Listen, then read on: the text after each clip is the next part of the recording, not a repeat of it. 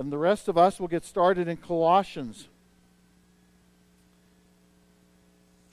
Colossians chapter 3. I'm uh, carrying on uh, just a short three part uh, series on what does it mean to be a member, uh, what does it mean to be a healthy member of a church, and what does Scripture say there. And again, this is a, a typical topical sermon. Um, there are times in the life of the church where we got to pause and we got to look at certain topics that, that address us as a, a congregation. Um, and I think this is one of those times. Uh, typically, as you know, I like to walk through books of the Bible because then I'm not going to settle on some of my hobby horses. Uh, then I think the, we, as we walk through scriptures, we hear all of God's word and not just what I want you to hear or what I, uh, because I'm like anybody else, there's certain things I don't want to tell you. And as we walk through Scripture, there's certain things I, I just can't skip it without you going, hey, what about this passage? And so, but there are times in the life of a church where we have to look at topical pieces. And, and as a young church, a church under construction, a church that I don't think will ever arrive, but uh, a church that needs to grow in understanding um, and, and, and kind of the whole formation piece, one of those important pieces is membership. And what does it mean to be a healthy member of a church? Now, you probably have been um, in contact in, in certain settings where you've been, you maybe come alongside some unhealthy views of membership, where membership is a privilege of some sort, or you, um, it gives you a position of power or something like that. Uh, really, membership in Scripture is about being part of a family uh, it's being accountable with one another. Um, and, so I hope you kind of catch that thought, that drift, that feeling. Um, we've put together, I think my next slide is a is something that Rebecca sent out, a covenant membership. This is not exhaustive by no stretch of the imagination, but I, I do think it helps us grapple with um, what does it mean to be a member? What am I committing to? Um, this is not original. We've changed a couple things, but um, but really this is. So let me read it. Okay, let me start there. We'll walk through these next slides together. Having been brought by divine grace to repent and believe in the Lord Jesus Christ, and to give ourselves to Him, having been baptized in the name of the Father and of the Son and of the Holy Spirit, and having submitted to the authority of God's holy word, we do now relying on his gracious aid, solemnly and joyfully renew our covenant with each other. This is a nice way of saying I'm a Christian. And by God's grace, I'm going to, I want to live that way in covenant with, with this group. And then we've listed some things. We will work and pray for the unity of the Spirit and the bond of peace. We will continue to grow in faithful study and obedience to God's Word. We will walk together in brotherly love as becomes the members of Community Grace Church, exercise an affectionate care and watchfulness over each other, and faithfully admonish and entreat one another as occasion may require. We will not forsake the assembly of ourselves together, nor neglect to pray for ourselves and others. We will endeavor to bring up such as may at any time be under our care in the nurture and admonition of the Lord and by a pure and loving example to seek the salvation of our family and friends. We will rejoice at each other's happiness and an endeavor with a tenderness and sympathy to bear each other's burdens and sorrows. We will seek by divine aid to live carefully in the world, denying ungodliness and worldly lust, and remembering that there is on us a special obligation to lead a new and holy life we will work together for the continuance of a faithful evangelical ministry in this church. As we sustain to worship, ordinances, discipline, and doctrines, we will contribute cheerfully and regularly to the support of the ministry, the expenses of the church, and the relief of the poor, and the spread of the gospel through all nations. We will, when we move from this place as soon as possible, unite with some other church where we can carry out the spirit of this covenant and the principles of God's words And finally, may the grace of the Lord Jesus Christ and the love of God and the fellowship of the Holy Spirit be with us all. Amen.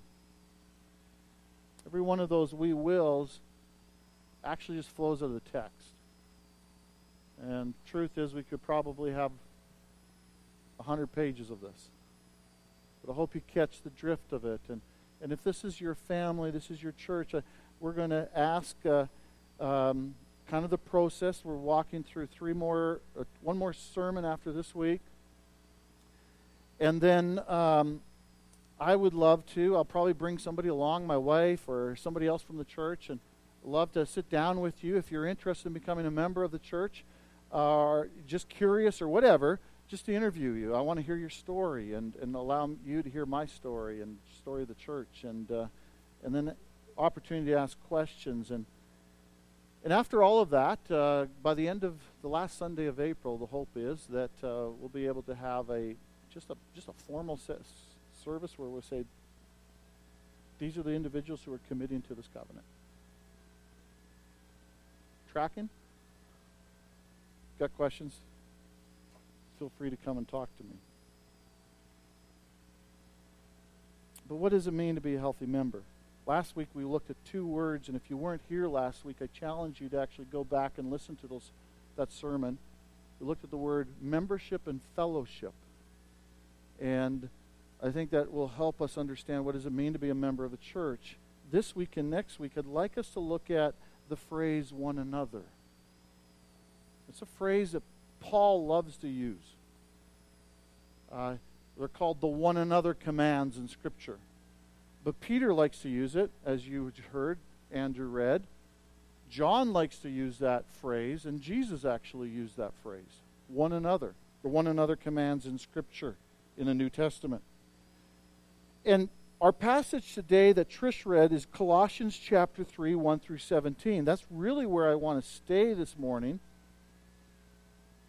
And I want to just highlight up front some of the one another passages. In verse 9, we have, Do not lie to one another. Then, if you uh, follow your, your finger a little further down, we're told in verse um, 13, bearing with one another. At the end of that verse, forgiving each other, similar for, as forgiving one another. Then you go a little further on down, admonishing one another. Now, I've titled the sermon One Another, but those one another phrases in that section of, of Colossians is really not the main idea of the Apostle Paul. It's, it's an outgrowth or an overflow, or it's because of his main idea that we'll get there. But to understand the riches of those commands, I think we need to understand the, the text in its entirety and, and I'm hoping what you'll see is that some of that list that you saw in that covenant that we'd uh, like to commit to, you'll find that those things flow out of the text. And so the Apostle Paul in Colossians 3 1 through 17 is doing two things. First, he's talking to a Christian as an individual. So he's saying, Andrew, I want you to hear verses 1 through 11. This is for Andrew, but it's, each, it's for each of us as individual Christians. And then in verses 12 through 17, he's talking to community grace. Okay? And as he does that, he's got, he's got several commands, but he's got five major commands in this text. There's other commands that are subservient to it, but the first one is found in verse 1. Let me just list them. The first one is seek, verse 1. The second command, major command in the text, is set your minds, verse 2. The third major command or imperative in, the, in this passage is found in verse 5 put to death. And then you will see uh, in verse 8 the, the, the fourth command put them all away. Or some of your translations will say put off. And then in verse 12, the final major command in our passage is put on. So seek, verse 1. Set your minds, verse 2. Put to death, verse 5. Put away, verse 8. And then verse 12, put on. We begin with the first 11 verses, and he's going to talk to you as an individual Christian. Okay? So this is Paul talking to you as an individual Christian. And notice the first thing he says If then you have been raised with Christ, seek the things that are above. What he's saying simply is this if you are a Christian, seek the things that are above.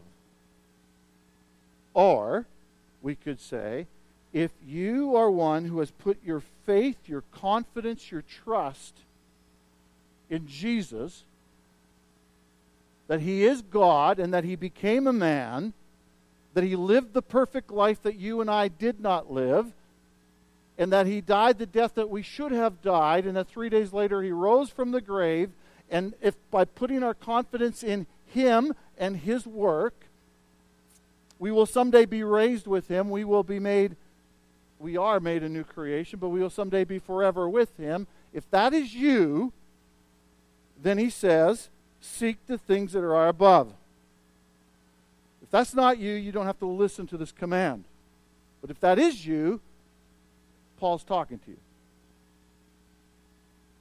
Now, you might say, well, I, might actually push on what I just said. If that isn't you, I encourage you to listen because maybe it ought to be you and you want it to be you. But you hear the command seek the things that are above. That word to seek speaks of desire, want, pursue the things that are above. I, I think it speaks to our affections. It, it, that word is used in, in, in Jesus in Matthew chapter 6, where he says, Seek first the kingdom of God and his righteousness. And the context there is uh, don't worry about what you're going to put on and don't worry about the food you're going to eat, but rather seek first the kingdom of God and his righteousness. Like, rather than being hungering after, passionate after the things of this earth, be passionate after the things of that are above. Seek those things. And what are those things? Take a close look at Colossians at 3. Um, he says, Good things, good things for these bookmarkers. There we go. He says, the things that are above where Christ is seated at the right hand of God. So, what are we seeking? We're seeking Jesus. We're seeking God.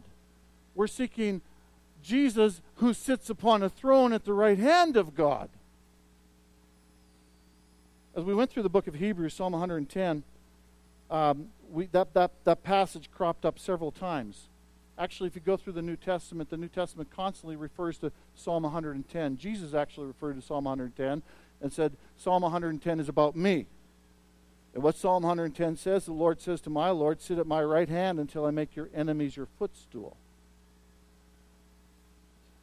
Psalm 110 is a, is a passage about you are a priest forever under the order of Melchizedek. You might remember that from, from the book of Hebrews. Psalm 110 is the Lord is at your right hand, and he will shatter kings on the day of his wrath. He will execute judgment among the nations. That's Psalm 110. And when I stop to pause and think about our, our verse verse where it says we're to think about, we're to, we're to seek after the things that are above, where Christ is seated at the right hand of God, I, I'm immediately drawn to Psalm 110 where I remember that Jesus is God Himself. He's my Lord. He sits at the right hand of God. He's in charge of all things. He will execute judgment upon all the nations. He is the priest, the forever priest, that allows me to be in God's presence. And so when I'm seeking those things, how do I do that? How do I seek the things that are above? I think it starts like this I'll give you just a couple of examples. This is not complete, but I think it's like this starting your day like this and saying, Father, thank you for today. I got this, these are the things on my plate today, Father. I, have got to deal with this, this task. I, I, Lord, I pray for my kids. Lord, I, I lift up to you my wife. But Lord, I thank you that you are in charge, that you are upon the throne, that you are in control. and Lord, I want to know you. I want to know who you are. Thank you for who you are. Like, you get that? That's how we seek the things above. It, it's it's kind of like this. We're driving down the road on the prairie road, get out of the city, and you know, you, you know where you can kind of shut your mind off, sort of? you're driving down the road and, and, and your, your mind and your, your, your, your prayers turn to songs. You begin to praise God for who He is, for what He's done. Apostle Paul says if you're a Christian, if, if you've been raised with Christ, this should be your life. Now just stop for a minute. Think back to yesterday. Think about all the things you did yesterday. From the point you got up to the point you went to bed. And your eyes fell asleep, uh, your, your eyes closed and you fell asleep and you don't remember anything else after that. Was there a portion of your life where you literally stopped and sought the things that are above this Jesus who sits at the right hand of God the Father? Was there a place, a time where you praised God and where you worshiped Him and you and, and, and your affections went after Him? You don't have to answer that question, but I think it's important that you answer it personally. And then my question is now, in light of that and in light of what you've just heard, what will today look like differently? If I, I kind of butchered that sentence, but how will it look differently? What, to, what will tomorrow look like?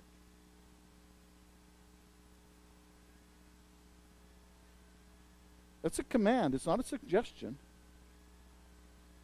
Paul's not saying this is how you ought to live. This says this is what you're supposed to do. Now, second thing he says, found in verse 2, set your minds on things. Now, I know the Old King James says, set your affections. I think they get that, they translate that not quite right.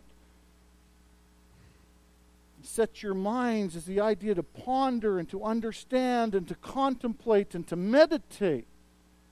So it's a little different than the first part slight variation, but set your minds on the things that are above, not on the things that are on the earth.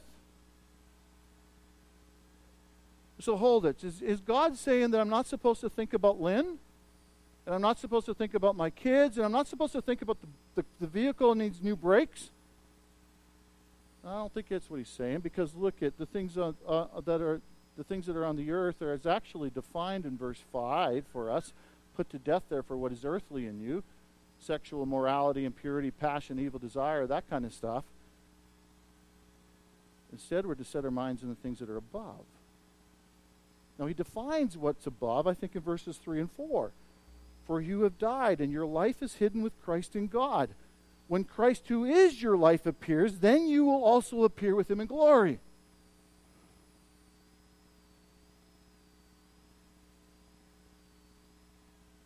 The text is telling me to do is I'm supposed to ponder the reality that that my life here is not my life here.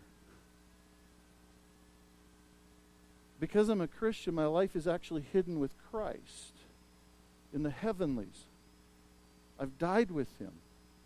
That means my sins have been forgiven, have been cleansed. i am seen as his beloved. I'm, he delights in me. I'm righteous. And, and, and someday this Jesus is going to come back. Remember, he's the one that sits upon the throne, the right hand of God. He's coming back to judge the nations. He's coming back. And when he comes back, it says, I will appear with him in glory. I'm going to ponder that. Now, how do I know that? Is, do I know that by going to the mountains? There's something beautiful about going to the mountains, and you look around and you see, God, look, you're amazing about what the text says. I'm supposed to ponder who I am in Christ. I'm supposed to ponder the implications of what Christ did for me. I'm supposed to think about the good news, the gospel, and, and allow it to shape me. And, and the question is simply as you're driving down that, that dirt road or that maybe you don't do the dirt road, but as you're going to the mountains, you're heading off to the mountains, and you have a moment when you're not really busy. You don't have to think about work. You don't have to do this. You don't have to deal with that. Where does your mind go? What's your happy place?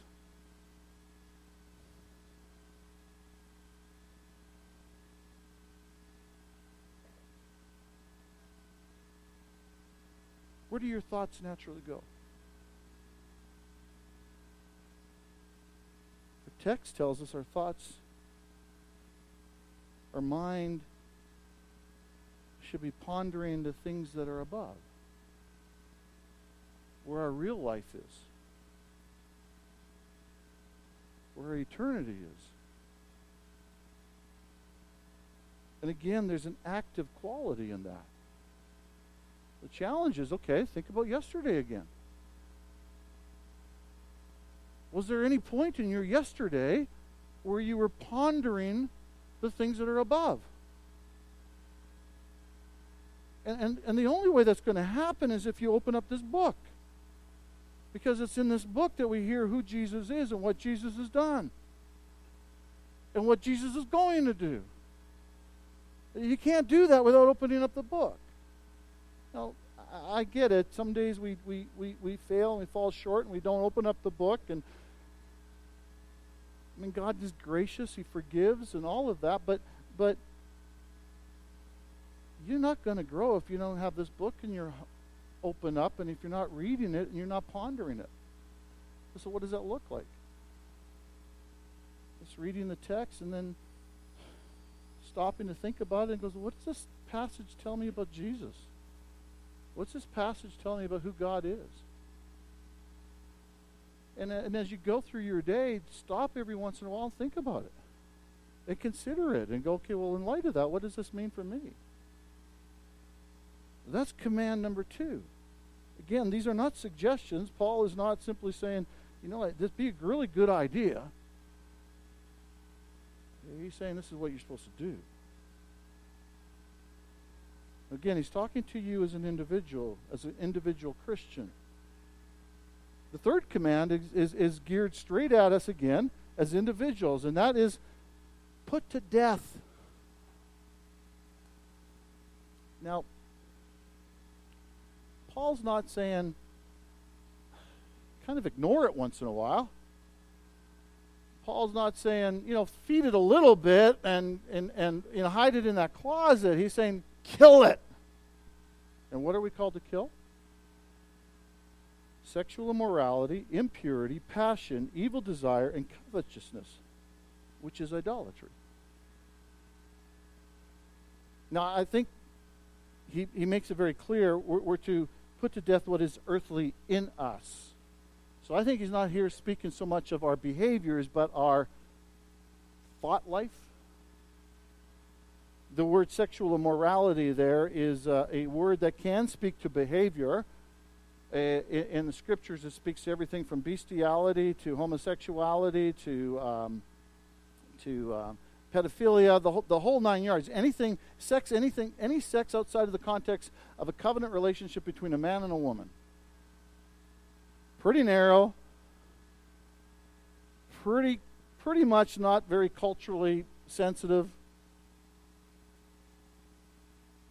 But that's how that word is used. It's, it's the same word that we get our word pornography from. And in the context here, I think he's speaking about what's going on in our mind, in our heart, what's in us. And so the sexual morality, the thoughts that are within us, the impurity is literally the filth within us. The passion, the, the desires, and here the word is usually used for our sexual desires that are, that are unhealthy, that are wrong, that are outside the confines of a covenant relationship between a man and a woman evil desire goes beyond, I think, be, beyond the sexual, and that's anything, any desires that are wrong. And so it's like, man, my neighbor's going on this trip to Hawaii, and boy, would I like that. Well, no, no. Praise God that your neighbor gets to go on a trip to Hawaii, and thank God for what He's given you. And covetousness, greed, not being content with what we have. Always wanting the next trip and always wanting the next experience and always wanting the next house and always wanting the better car. We're to kill that stuff, not give it any room, put it to death. Now, part of the way we put it to death is what we just read. Where's our affections going? What did you do yesterday to, to, to, to seek after the Lord? What did you do yesterday to set your minds to contemplate the things that are above? Those are connected.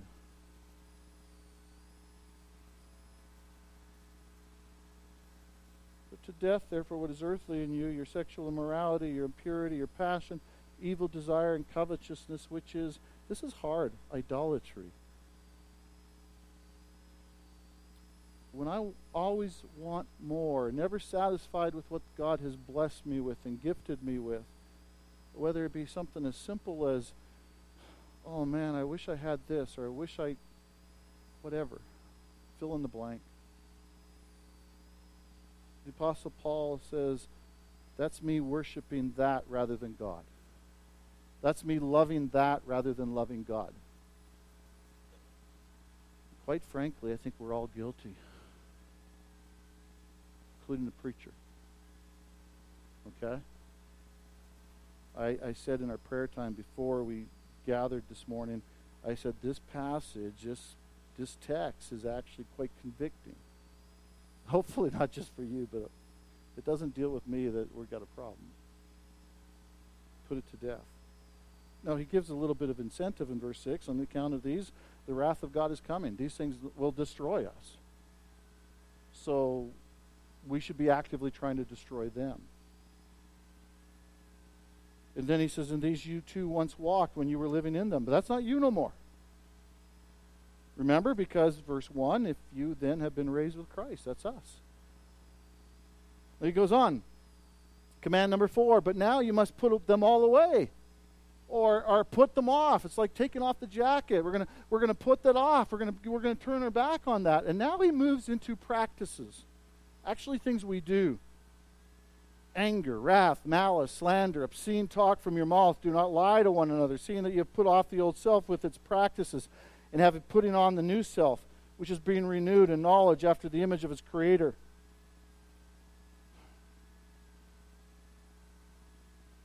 That means I'm literally supposed to say, as I'm dealing, killing with the, the, the, the passions and the desires that are wrong within me, I'm also told to take off the anger and the wrath that comes out of me. And there's an active piece to that. I use the illustration sometimes when the kids were a lot s- smaller.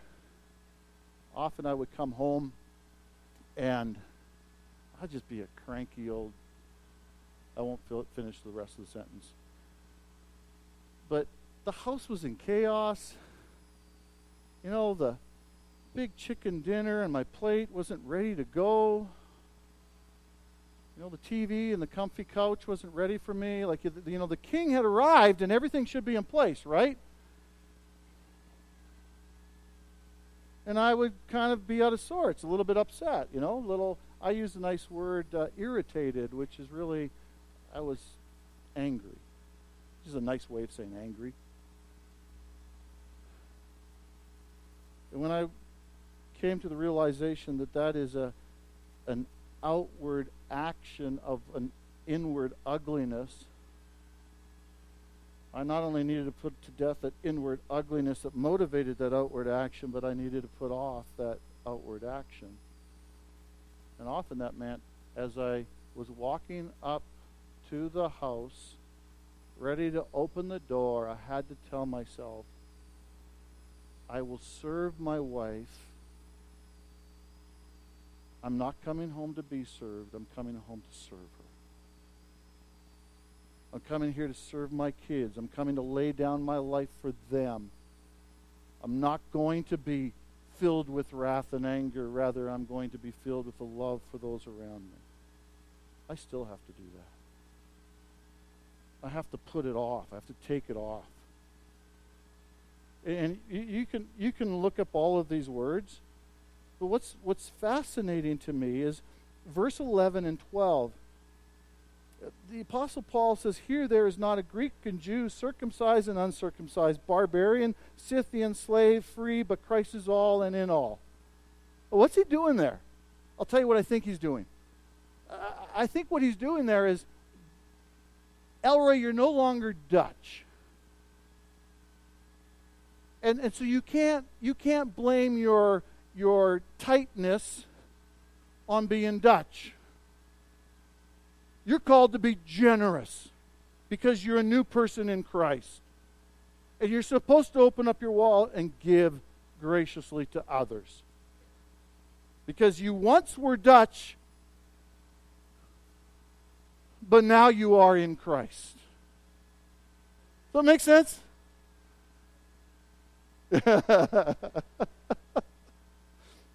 or we could say, my anger. Sometimes, I, like Lynn goes, man, your family, the way they deal with stuff sometimes. And I go, yeah, just that's just the way I am. No, I got to change because I'm a new creation. There's stuff I've got to put off.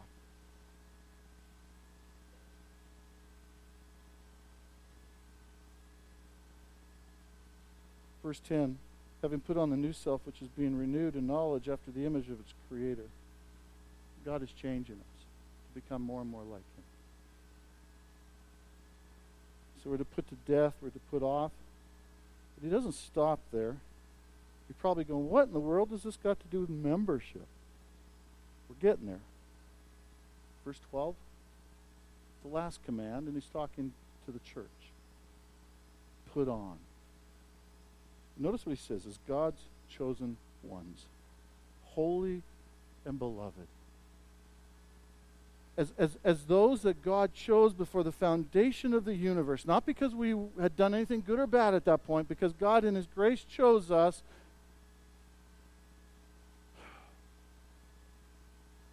Because God in His grace decided to send His Son to die for us. Because God, in His grace, made us holy simply by us putting our faith and our trust in what He's done. Therefore, we are now righteous. He says, He calls us holy and He calls us beloved. What does that mean to be beloved? He means He delights in us, He loves us, not because of what I did yesterday or what I should have done yesterday and didn't do. He delights in us because of what Jesus did for us. And we put our faith in this Jesus. He says, Put on then as God's chosen ones, holy and beloved. What are we to put on? Compassionate hearts. So when I open that door, rather than putting on that irritated heart, I put on, I'm going to walk in here with compassion. Because after all, isn't that what God has done for me? And after all, all day I've been thinking about Him, or in my moments I've been praising Him, and, and it's really hard, as Kathy said in our small group about a couple months ago, it's really hard to thank God in one hand and grumble on the other hand. When we're praising God, there's no, there's it's like we just don't grumble. When we're praising God, it's easy to be compassionate. But when we're thinking about ourselves and we're staring at our navel, for some of us that's easier than others, it's easy to grumble. You know, our, our culture tells us we're to follow our heart or to, to be true to ourselves. But the text tells us we're to actually follow Jesus. We're to, our eyes are to be lifted up outside of ourselves to and seek the things that are above and, and to set our mind on the things that are above. Uh, it's, a, it's a different picture. And then we're to put on humility and meekness and patience. Here's one of those one another's bearing with one another. That means putting up with each other. Now, be honest. There's people in this church that you just put up with. Now, I might be one of them. But that's what the text says. Now, that doesn't mean that we don't, that doesn't mean we don't warn them and, and speak into their life, but we're to put up with each other.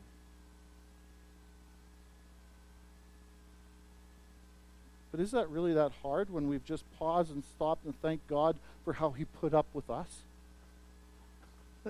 it's like, okay, God, you got it.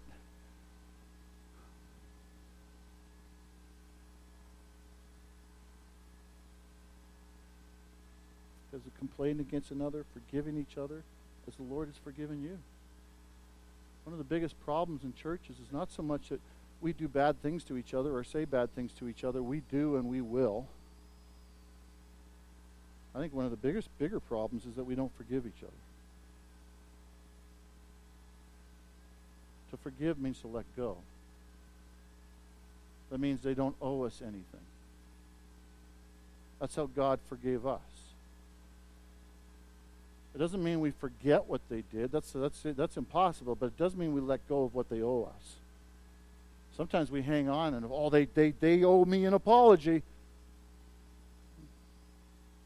It might be wise and it might be healthy that they apologize. That would be a good thing, but, but to forgive means I'll let this one go even if they don't apologize. That's how a healthy church functions. Where there's unforgiveness, it just causes all kinds of problems. Above all, verse 14, these put on love, which binds everything together in perfect harmony. Let the peace of Christ rule in your hearts. That doesn't happen unless we're putting these things on. And, and notice we're all in process. I haven't arrived. So be patient with me, please. You haven't arrived, so remind me to be patient with you. Now, I love what he goes to. He goes to verse 16 let the word of Christ dwell in you richly. So remember how he started by going, um, we're to, as individuals, we're to set our minds on the things that are above. And I said, you got to open up the Bible to do that. Now he's telling the church, you got to open up the Bible and let the Word of God dwell in you richly. Why is it that almost everything we do, I know we had a games night on Friday and we didn't open up the Bible. There's times when you can do that, that's okay. But almost everything else we do, we open up the book. Because we want the Word of God to dwell in us richly so that we together are setting our minds and our eyes and our hearts and our affections on the things that are above.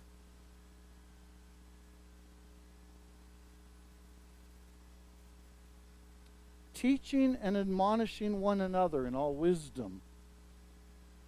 That, so this is saying one another. Not just Elroy every Sunday teaching and admonishing you, not just Tom and small groups teaching and admonishing the group in that home or me in our home. It's teaching and admonishing one another. I'll show you how this works. Yesterday, our small group of men gather together. So Gord, David, and I get together every Saturday morning from 8 to 9. We just do it an hour because we know we're busy, and we, we it's fairly simple. We're pretty, we get there pretty punctual. Yesterday I was a few minutes late. but We get there pretty punctual. We, we, we talk a little bit about the weather, but then we basically open up our Bibles or iPads or whatever, and we read the next section of the text, and then we talk about it and then, then we're moving on. Like by nine o'clock, we're out of there and going on in our day. Been looking forward week after week to that, that hour. Because it's not just me teaching and admonishing, it's David and Gord teaching and admonishing me as well. So the week before, we had just a beautiful, like the hour went by, boom, But on Saturday, John chapter 5, 1 through 30 just wasn't cutting it for me. I don't know if I needed another cup of coffee or what it was, but it just was hitting the, the, the outside of my head and bouncing off. And I was asking all the questions, and the other guys were asking the questions what does it say about God? What does it say about Christ? And, and, and that kind of stuff. And we were walking through the text. And then, and then the penny dropped. Early on in the conversation, David said, Did, did you know the sheep gate? You know what that is? And I go, no, I don't. I don't know what it is. Gord didn't know what it was. He says the sheep gate is the is the the place where the high priest would enter into Jerusalem with the lamb. And so in John chapter 5, Jesus is entering through into Jerusalem through the sheep gate. And so they, oh, he's the high priest and, and he's the lamb. Well, that's cool. Cool little nugget. We tucked it in the back of our brain. But the, still, the text wasn't tracking with me. And we talked about, well, Christ is obviously God because this is what he did. He's obviously human because this is what he did. But those were just like facts at that point in my I don't know. Am I making any sense? Sometimes you read the Bible and it just doesn't. You see what it says, but you don't really see what it says. And then all of a sudden, I mentioned, did you notice the man at, at the water, he didn't seem to cry out to God in faith like most of the healings. God just, Jesus just walked up to him and says, Do you want to be healed? Which was, uh, like, and the other guys go, Yeah. And, and then all of a sudden, Gord says, Well, last week, remember the woman at the well? How she tried to satisfy herself with all these other individuals. And, and really, what only satisfies is Jesus, who gives us the living water. And this guy was trying to be satisfied, trying to be healed by running to the water, but he couldn't get there. And it was only Jesus that could satisfy. And when Gord said that, it was just like, oh, that's what I needed to hear. Gord was admonishing me, he was teaching me from the Word of God. And I'm the guy who's got the seminary degree, and he doesn't. We're called to do as Christians teach and admonish one another. Now, not only that, but we're to sing psalms and hymns and spiritual songs with thankfulness in our heart. Again, that's not really a suggestion, that's a command.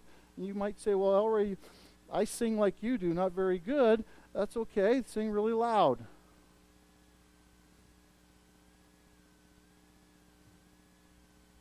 You see how the Word of God among us moves us to gratefulness and thankfulness. And then notice what verse 17 and whatever you do in word or deed, do everything in the name of the Lord, giving thanks to God the Father through him. He's ending the same way he started. Together, we're seeking him. Together. What does it mean to be a member of the church? That, that covenant that I read, that helps this passage begins to help shape. But we're the body of Christ. You and I cannot live the Christian life alone. We can't do it. Another area of our culture, our culture loves to say, follow your heart or, or, or, or uh, be, be who you are. And the, and the scriptures say, actually, no, you, we're called to be pointing our, our eyes looking at Jesus and, and, and we're to become like him. But our culture also says that we can do this world, we can walk this world on our own, and we can't. I can't. I need you. And quite frankly, sometimes I think I can do it without you. And I've hung around most of you long enough to know that a lot of you think you can do it without me or without us. And really, to be a member of one member of a body is just simply saying, I can't. And so, what body, what church will you call yourself and say, This is the one another that I'm committing to? And again, I'm going to say, excuse my English, if it ain't here, it ought to be somewhere else. But you can't make it on your own. I can't. Let's pray. Lord, we love you that we recognize that our love falls short, is nowhere near the love that you have for us. And so, my Lord and my God, I pray you would help us as a church know what it means to, to seek you, what it means to set, set our mind on the things that are above. Father, would you help us as individuals in this church, but even as a church, to put to death the things that are in us that shouldn't be in us, that, that are earthly in nature.